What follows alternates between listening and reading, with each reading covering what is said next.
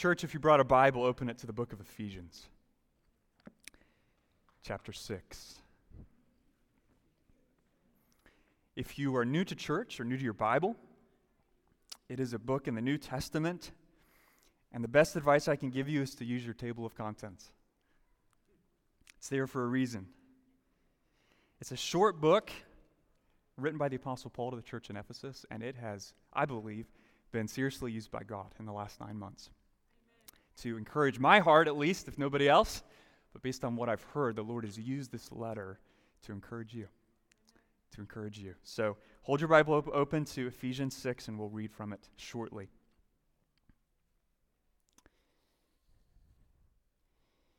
I presume all of you, most of you already are aware of this, uh, but in case you're not, this past uh, Tuesday, Keith Lamont Scott was fatally shot by a police officer in Charlotte, North Carolina.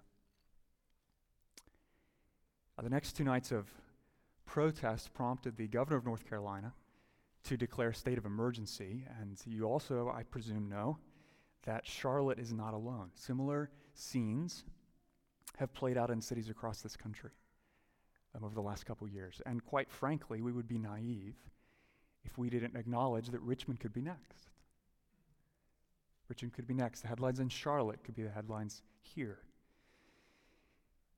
And I think that the factors driving both peaceful protest and, some cases, widespread violence are complex and cannot be reduced to simple answers and tidy sound bites. So, if you hear either one of those things, you should be skeptical. We need God's help to avoid premature judgments and hasty conclusions. And our heart cry should be Lord, would truth be known and would justice prevail on earth as it does in heaven. Friends, I believe there's another emotion that should flood our hearts alongside a hunger for truth and a desire for justice.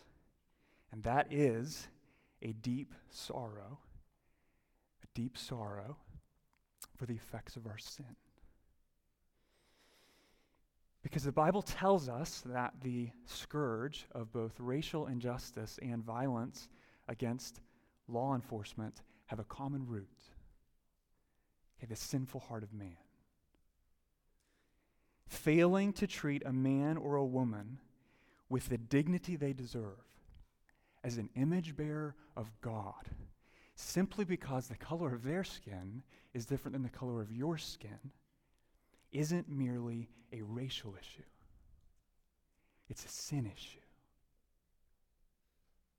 Sending your husband to work in his squad car, wondering if he'll come back alive, isn't just a police problem, it's a sin problem.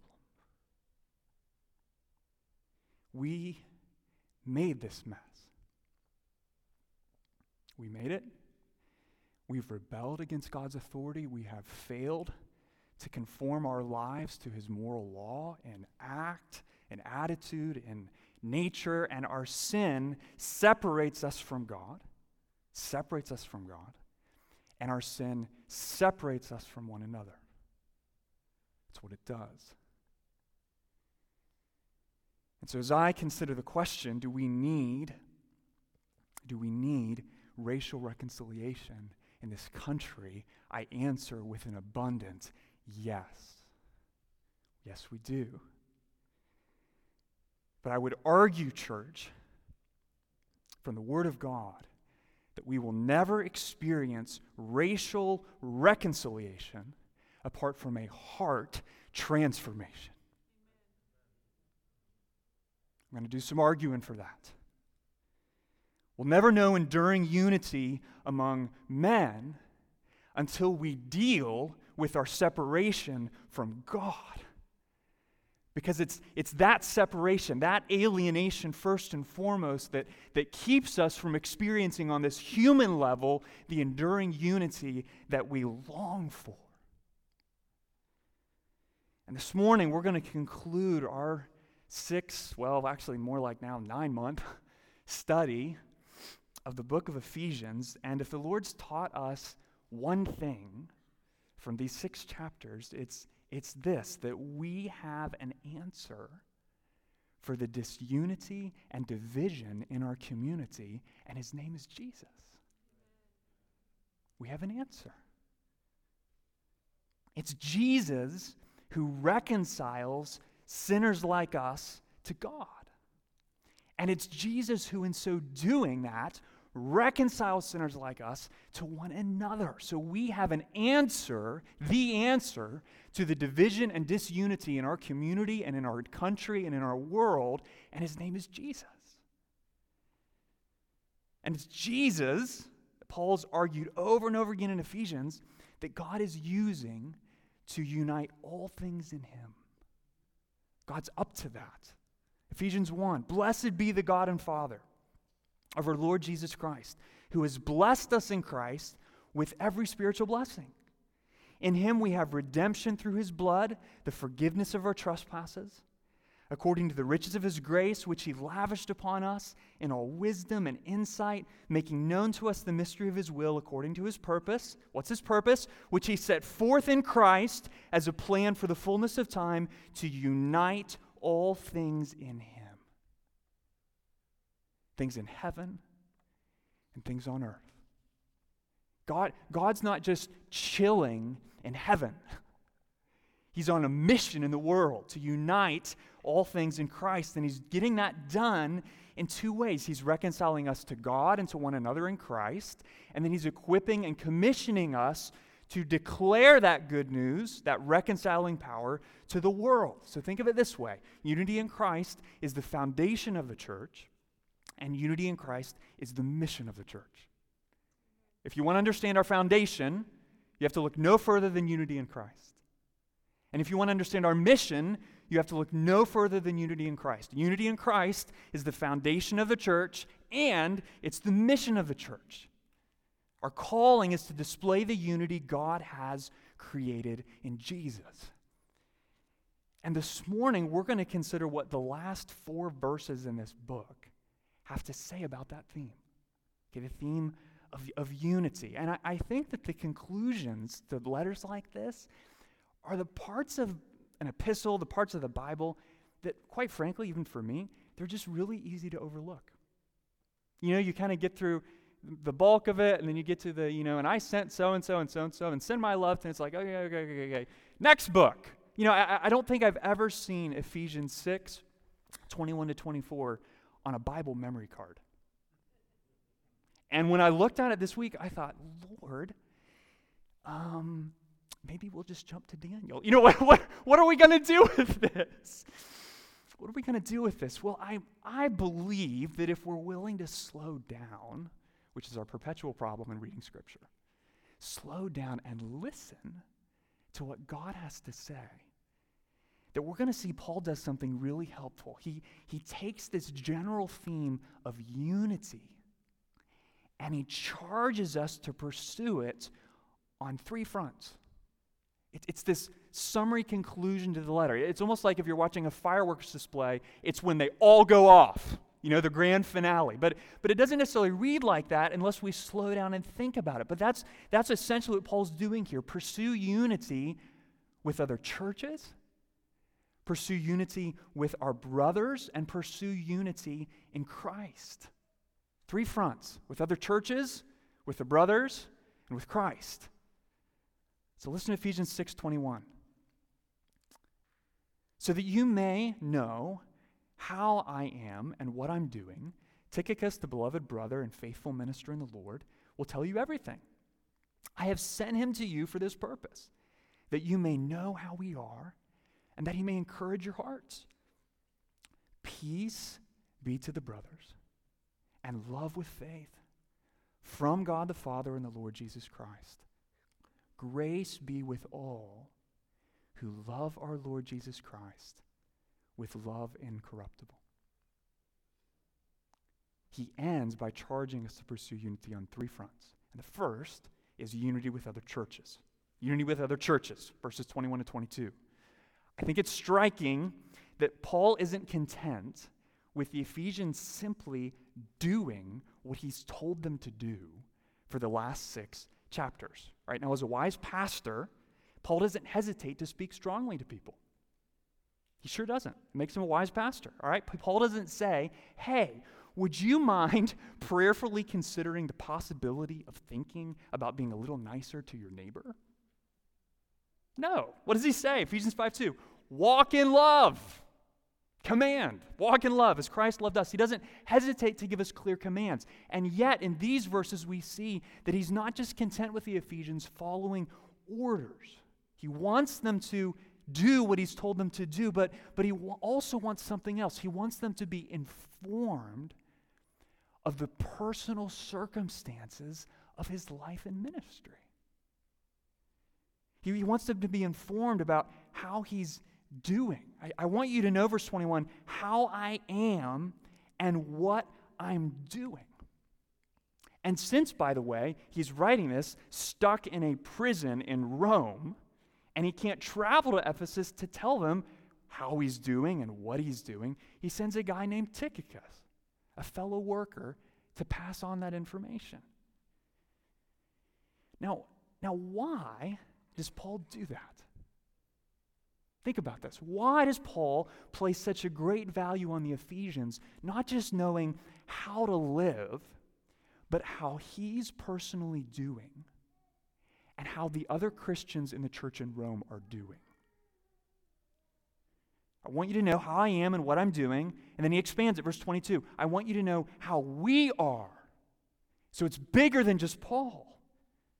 Well, I don't think it's just because, well, Paul's a nice guy and he wants to be friendly. I imagine he was. or that he wants people to feel sorry for him. Okay? To the contrary, Paul expresses a strong desire for the Ephesians to know how he's personally doing and how the other Christians in Rome are personally doing because he doesn't conceive of the church as a pile of independent, isolated congregations. Paul's vision for the church and the vision God presents over and over again, friends, in the book of Acts is a vision of local churches that are united in partnership with one another. Okay, they're not, they're not isolated, they're not independent, they're interdependent, they're united. And that, that interdependent relationship, all throughout the New Testament, is expressed in things like mutual care, shared resources, cooperation in government, all for the sake of a common mission a shared mission, planting and building local churches with the gospel of Jesus Christ. Okay, so Paul wants the Ephesians to be informed about how he's doing and how the church in Rome is doing because he knows that our unity in Christ, please hear this, is designed to have a strong, extra local expression to it. A strong, extra local expression. So often when we think of unity, we start with us and our little church. Paul doesn't do that.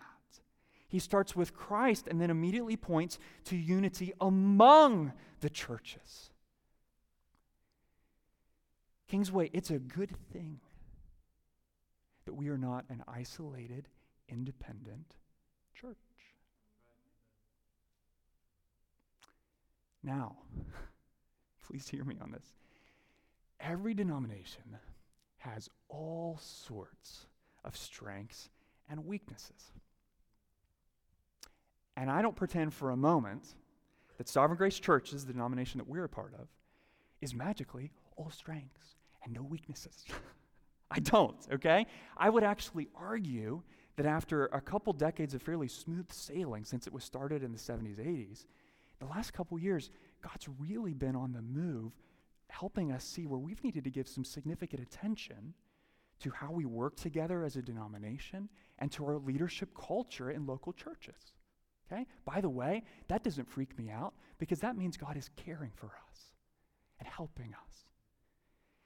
And there are times along the way when you hit denominational bumps or have denominational collisions when voices that I deeply love, I really do, have argued with me that we would be better off as a completely independent church.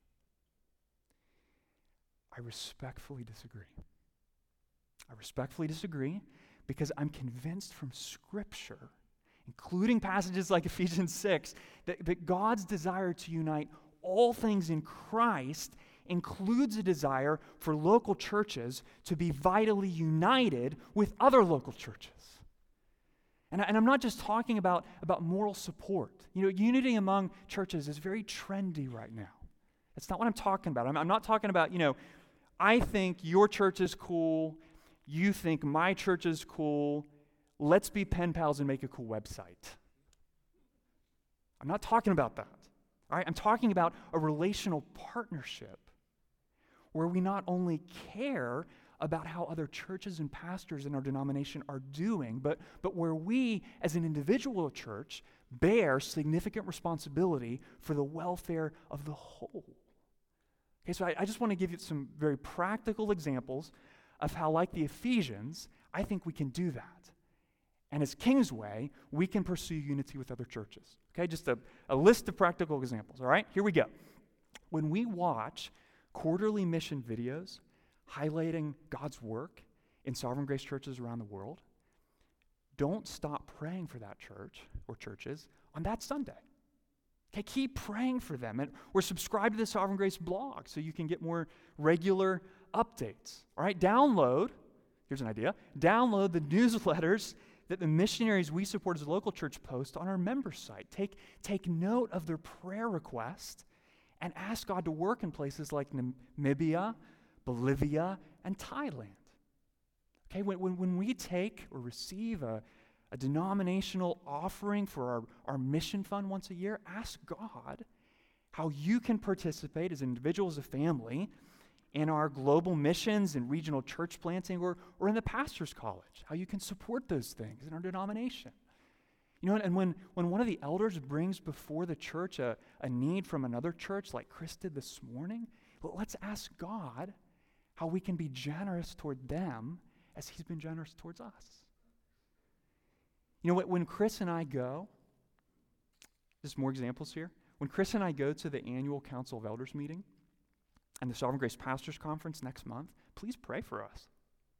Please pray for us. All right? Pray that God would give me wisdom when in an assembly of quite a few pastors, I speak up and vote on a variety of denominational initiatives, budgets, and office holders. Okay, pray God would give me wisdom as I go on our behalf to administer ordination exams for men who are, who are desiring to enter ministry in our region. You know, pray, pray for Chris as he reconnects with pastors in, in the western part of the country where he used to serve on staff for many years, that he could encourage them. And, and when other Sovereign Grace pastors come and preach at Kingsway, let's be really good about, about chasing them down. There should be a line of people up front when they are done preaching asking, How are you doing?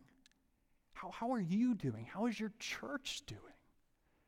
It's just very practical things that we can do to pursue unity with other churches. And I would add, whenever you hear of God blessing, God blessing another gospel preaching church, whether they are inside Sovereign Grace or outside of Sovereign Grace, do not be jealous. Okay? Give thanks.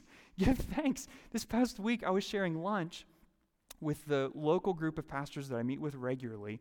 And Tim White, a pastor at Calvary Chapel Richmond, shared with all of us that in the last year, they have seen 17 people come to faith in Christ in their church. Now, what would happen in some circles? Praise God, brother. Man, I sure wish that all those people could be in my church. Why does the Lord never give me that sort of blessing? What do I have to do in order to get that kind of blessing? that's what would happen, right? But what did God help me do? I was so thankful for this. I just said, Tim, praise God, brother. Praise God. And then I prayed, we prayed as pastors, that God would bless him even more and give that church wisdom to know how to disciple all those new converts. Okay, there, there's something really good for our souls, brothers and sisters, when we hear of God doing work in another place outside of us that didn't involve us and may never involve us, and our first response is, Lord, thank you. Thank you. That attitude builds this kind of unity between churches that Paul's speaking of here. Okay, we, we shouldn't just be open to relationship with like minded churches. We should be pursuing unity with them, particularly in our denomination, because that's the pattern the Lord lays out for us. In the New Testament, and through the example of men like Paul and Tychicus. Okay? And ultimately, this is what makes our unity, please hear this, different than unity in the world. What is, you know, the world looks at churches that are working together, churches that are united, and they say, oh, that's great. That's great. I'm not even a Christian. I don't even believe in God. But I think that's awesome. Why? Because unity is always awesome. Friends, let's not be a church that pursues unity for unity's sake. Let's be a church that pursues unity for Christ's sake.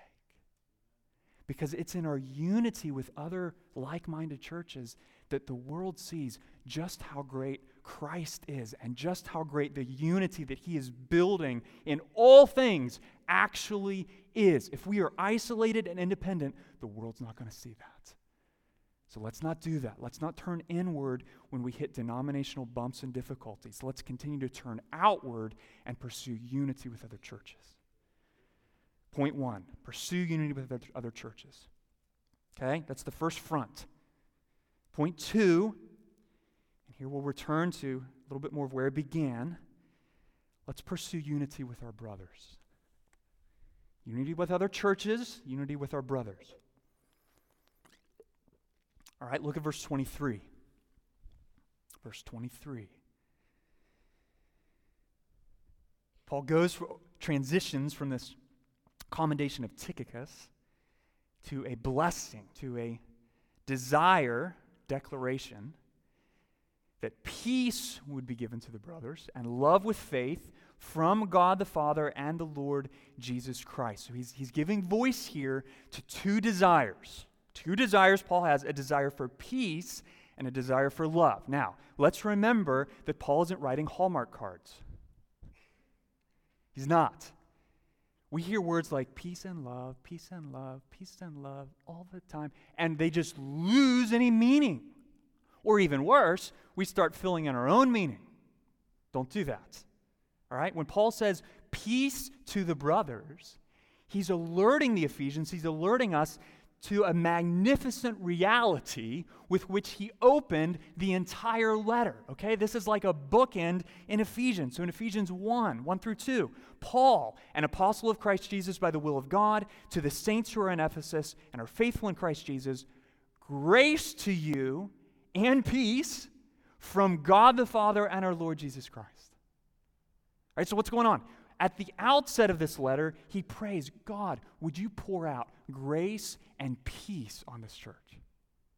And at the conclusion, he prays that God would bless them with peace and grace. All right, so let's just focus first on this desire Paul has for peace. Desire for peace. How it relates to unity with the brothers. All right, well, as I mentioned earlier, we need, friends, peace on two fronts. Very simply, we need peace with God and we need peace with each other. And both of those gifts are only available to us through the gospel. Okay, so friend, if you desire peace with God, come to Christ, repent of your sin, and trust Jesus to save you. That's what you have to do. And when you receive the gift of peace with God through, through faith in Christ, you'll find that something else is happening. You've been united at the foot of the cross in a radically new way with men and women from every tribe and language and people and nation who, like you, are finding peace with God through Christ. And it's that peace, that, that peace with our brothers and sisters in Christ, that Paul longs for the Ephesians to experience and pursue. So, Ephesians 4 walk in a manner worthy of the calling to which you've been called, with all humility and gentleness, with patience, bearing with one another in love, eager to maintain the unity of the Spirit in the bond of peace. In other words, there is a way of thinking and acting, church, that builds up and maintains the unity we have in Christ. And there's a way of thinking and acting that destroys and tears down the unity that we have with brothers and sisters in Christ. That doesn't just happen. We have a choice to make. How are we going to walk? If you want to maintain it, unity with the brothers, then you need to be humble, you need to be gentle, you need to be patient and forbearing.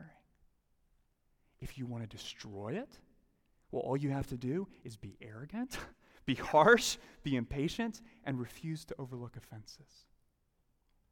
And Paul spends a lot of time in, in chapters 4 to 6, we've seen this, helping us understand how to build up and maintain and not destroy our unity in Christ. And when he gets to the end of the book, he gives us, as it were, a key to all of it, a key to experiencing and pursuing enduring unity with brothers and sisters in Christ in the local church. What's the key? Peace be to the brothers, and three words here love with faith. Love with faith.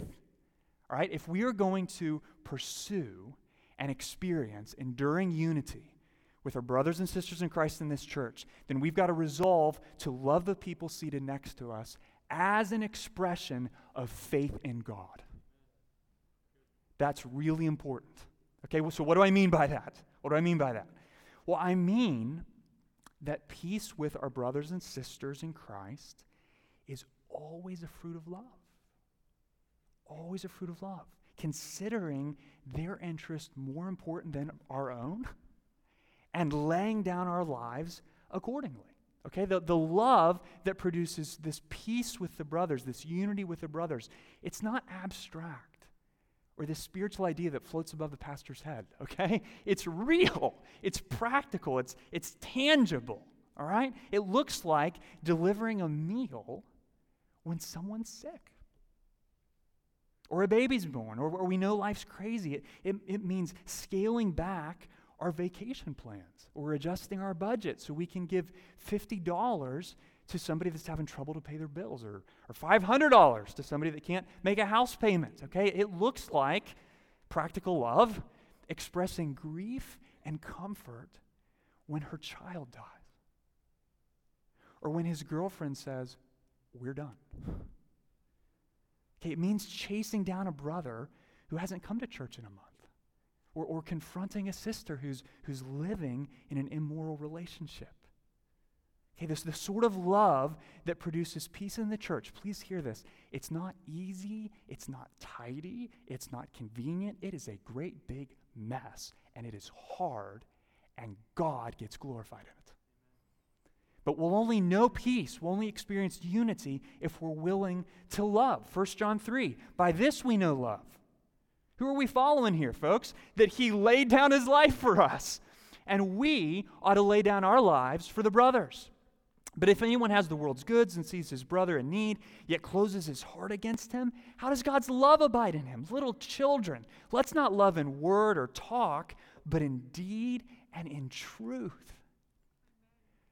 Okay, friends, the Lord has already given us in Christ the ultimate definition of love by which every other form and expression of love is evaluated and judged. All right, that means if your quote, love, my quote, love, for the brothers and sisters in this room is not sacrificial, if it's on my timetable, when it's easy for me and convenient for my pocketbook, that is not love. That's selfishness. Okay? So, what do we do with the fact that all too often, all too often, it's easy to talk about loving people with our mouths, but actually be selfish with our time and possessions?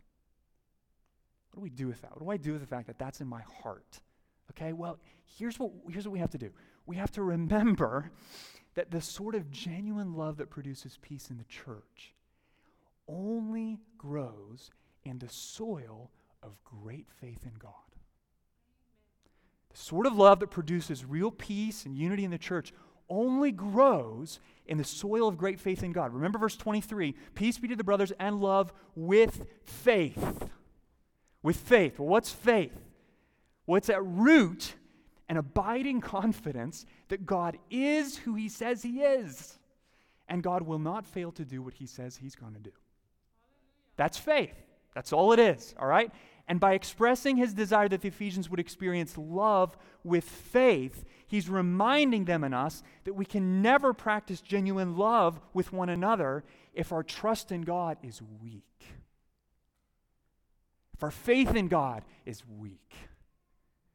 All right, so, so let me give you an illustration of what this relationship between faith and love and how they have to work together to produce peace with the brothers can look like. Okay? And here's where I'm going to refer back to what I mentioned earlier this, this division and disunity that are racking our nation over issues of racial justice. Okay? So, follow with me here. What does faith say? What does faith believe when it comes to issues of racial justice? Okay? Faith believes God when he says that every expression of racism and racial tension is a result of sin. And when he says that racial reconciliation is possible because Jesus himself is our peace, who has made us both one and has broken down in his flesh the dividing wall of hostility by abolishing the law of commandments expressed in ordinances, that he might create in himself one new man in place of the two, so making peace. Okay, what does faith believe? Faith believes God when he says that every expression of sin and racial injustice is a result of the fall, it's due to our sin, all right? And faith believes God when he says that there is a solution to that, and his name is Jesus. Faith also believes God when he says that through the power of the Holy Spirit, our little church in Midlothian, Virginia, can show the world what it looks like to be a transcultural people who are united in Christ. And that we can do Peter tells us to do proclaim the excellencies of Him who called us out of darkness and into His marvelous light in a way that would be impossible if we all looked the same. That's what faith believes. It believes those things. And that faith, that trust in God and His Word, produces what I will call attitudes of love and actions of love toward brothers and sisters whose skin color, cultural heritage, and life experiences are very different than our own. Attitudes of love and actions of love. All right? So, for example, love in our attitudes means that we don't pretend racial injustice isn't an issue simply because perhaps you've never experienced it personally. Okay?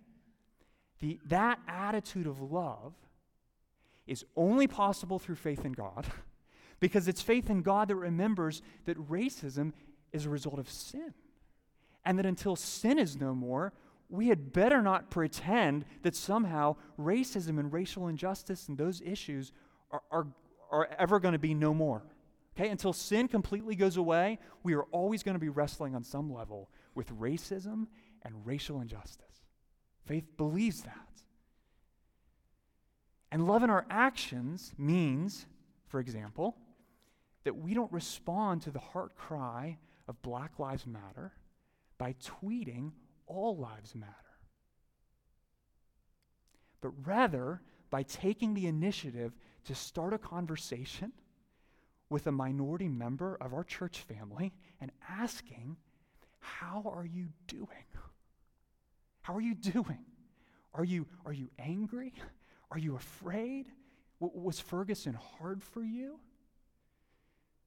How is the situation in Charlotte affecting you? Friends, that sort of love is only possible through faith. Because faith believes that God has already given us in Christ all the promises that we need to minister comfort where there is fear, to bring hope where there is anger, and, and to bring a confidence to plant seeds of hope that a day's coming when racism and racial injustice are going to be no more. We have that in Christ. And I would argue that we can do all those things whether or not we understand every detail of what happened in Ferguson or Charlotte. All right? So, if you're a white member of this church, and I am plowing into sensitive territory right now, and I can feel it. But here we go, all right? If you're a white member of this church, I'm a white member of this church, okay?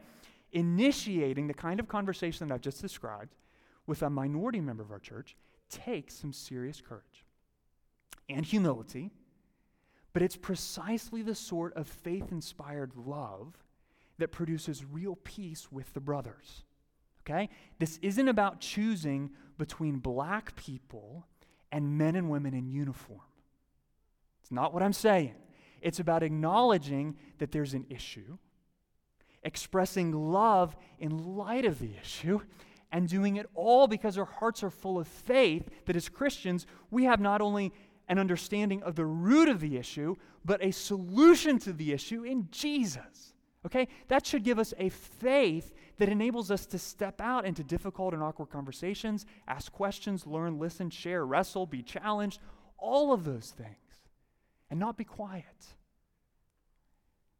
Attitudes and actions of faith filled love. I've just given one illustration of how I think that can play out when it comes to issues of racial justice that produce peace and maintain unity. Attitudes and actions of love. Church, this requires a lot of hard work. A lot of hard work, okay? We have to refuse to allow our laziness to create this kind of love that only serves people when it's convenient. And we have to refuse to allow ignorance or fear to produce some sort of love for the saints that avoids difficult issues. We have to refuse both those things, okay? And praise God, we serve a Savior who has promised in His Word, in Ephesians 6.23, that faith and love come where? From God the Father and the Lord Jesus Christ. Where does the faith we need to demonstrate attitudes and actions of love in the face of difficult issues like racial injustice in a way that pursues peace and unity in this church? Where does that faith come from? It does not come from you. It doesn't. It comes from God. God the Father and the Lord Jesus Christ, okay? So God's on a mission to unite all things in Christ, and He's called us to join Him in that by pursuing unity with the brothers. And that will happen in this church as our trust in God grows, our faith in God grows, and we love people as a result. All right? John Calvin summarized it this way. He writes this We are bound to be punished for our presumption if we think we have faith or love of ourselves. To the contrary, we can't have one single drop of spiritual gifts, but as they flow down upon us through our Lord Jesus Christ, who is the only channel of them.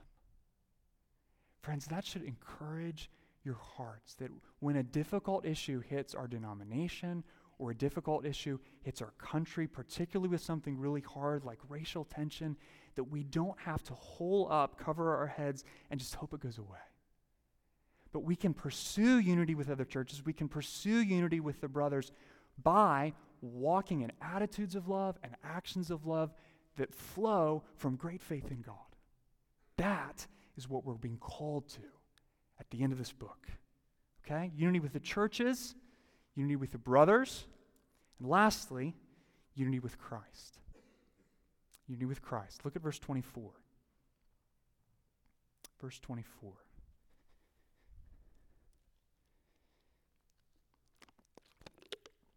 Paul reminds us here that unity with other churches and unity with the brothers is impossible, impossible apart from union with Christ. Okay, grace be with all who love our Lord Jesus Christ with love incorruptible. I think a person's last words are often their most significant words. Okay, not always, but in many cases they are. And and Paul closes this book by reminding us that we're never going to know peace with God or peace with our fellow man unless God is gracious towards us.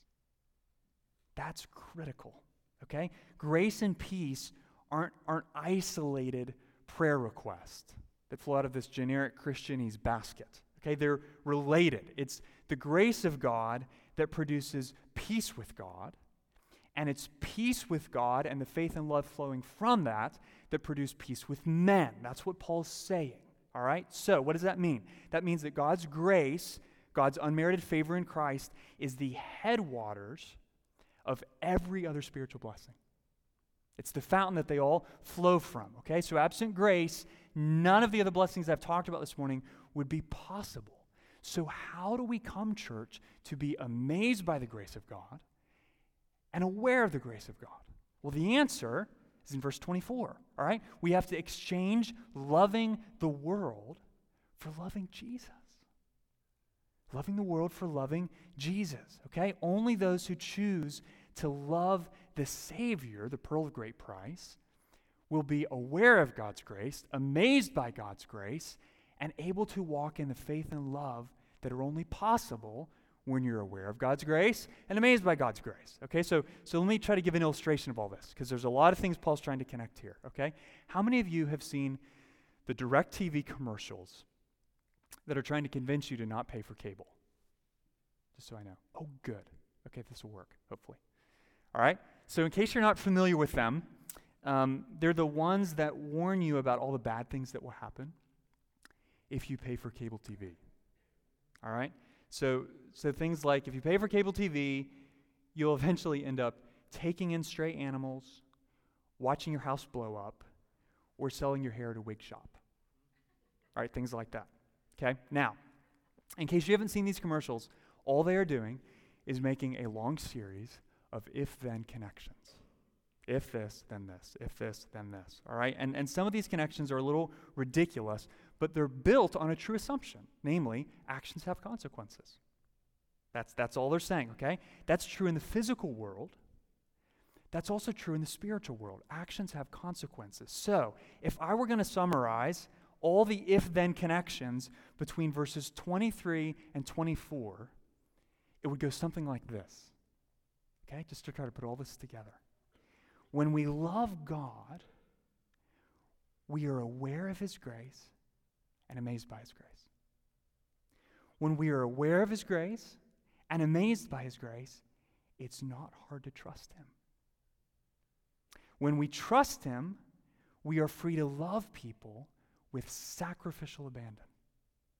And when we love one another with sacrificial abandon, we experience the peace of unity in Christ. Don't fail to experience the peace of unity in Christ. Love the Lord your God with all your heart, soul, mind, and strength.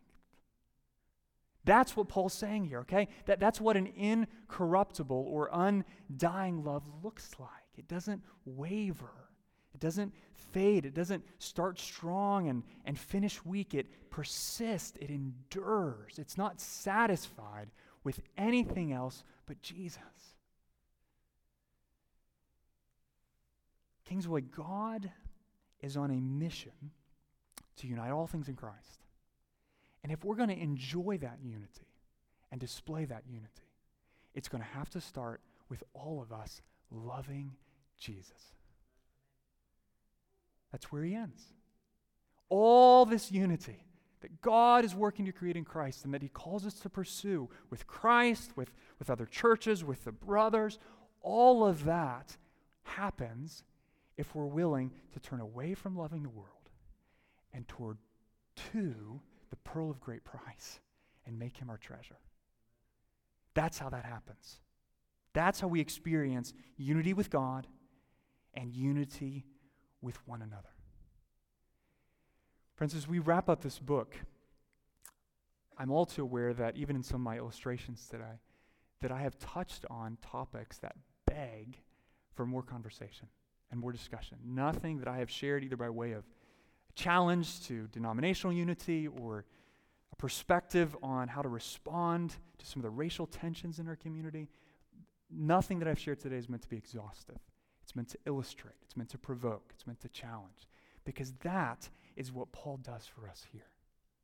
He challenges us to be a people, a church, that in light of the unity God is pursuing in Christ, is dead set and committed to seeing it built here, to seeing it built with other churches, and to seeing it displayed in the world. That's the message of Ephesians. God is on a mission to unite all things in Christ, and He invites us to be a part of it. Let's pray.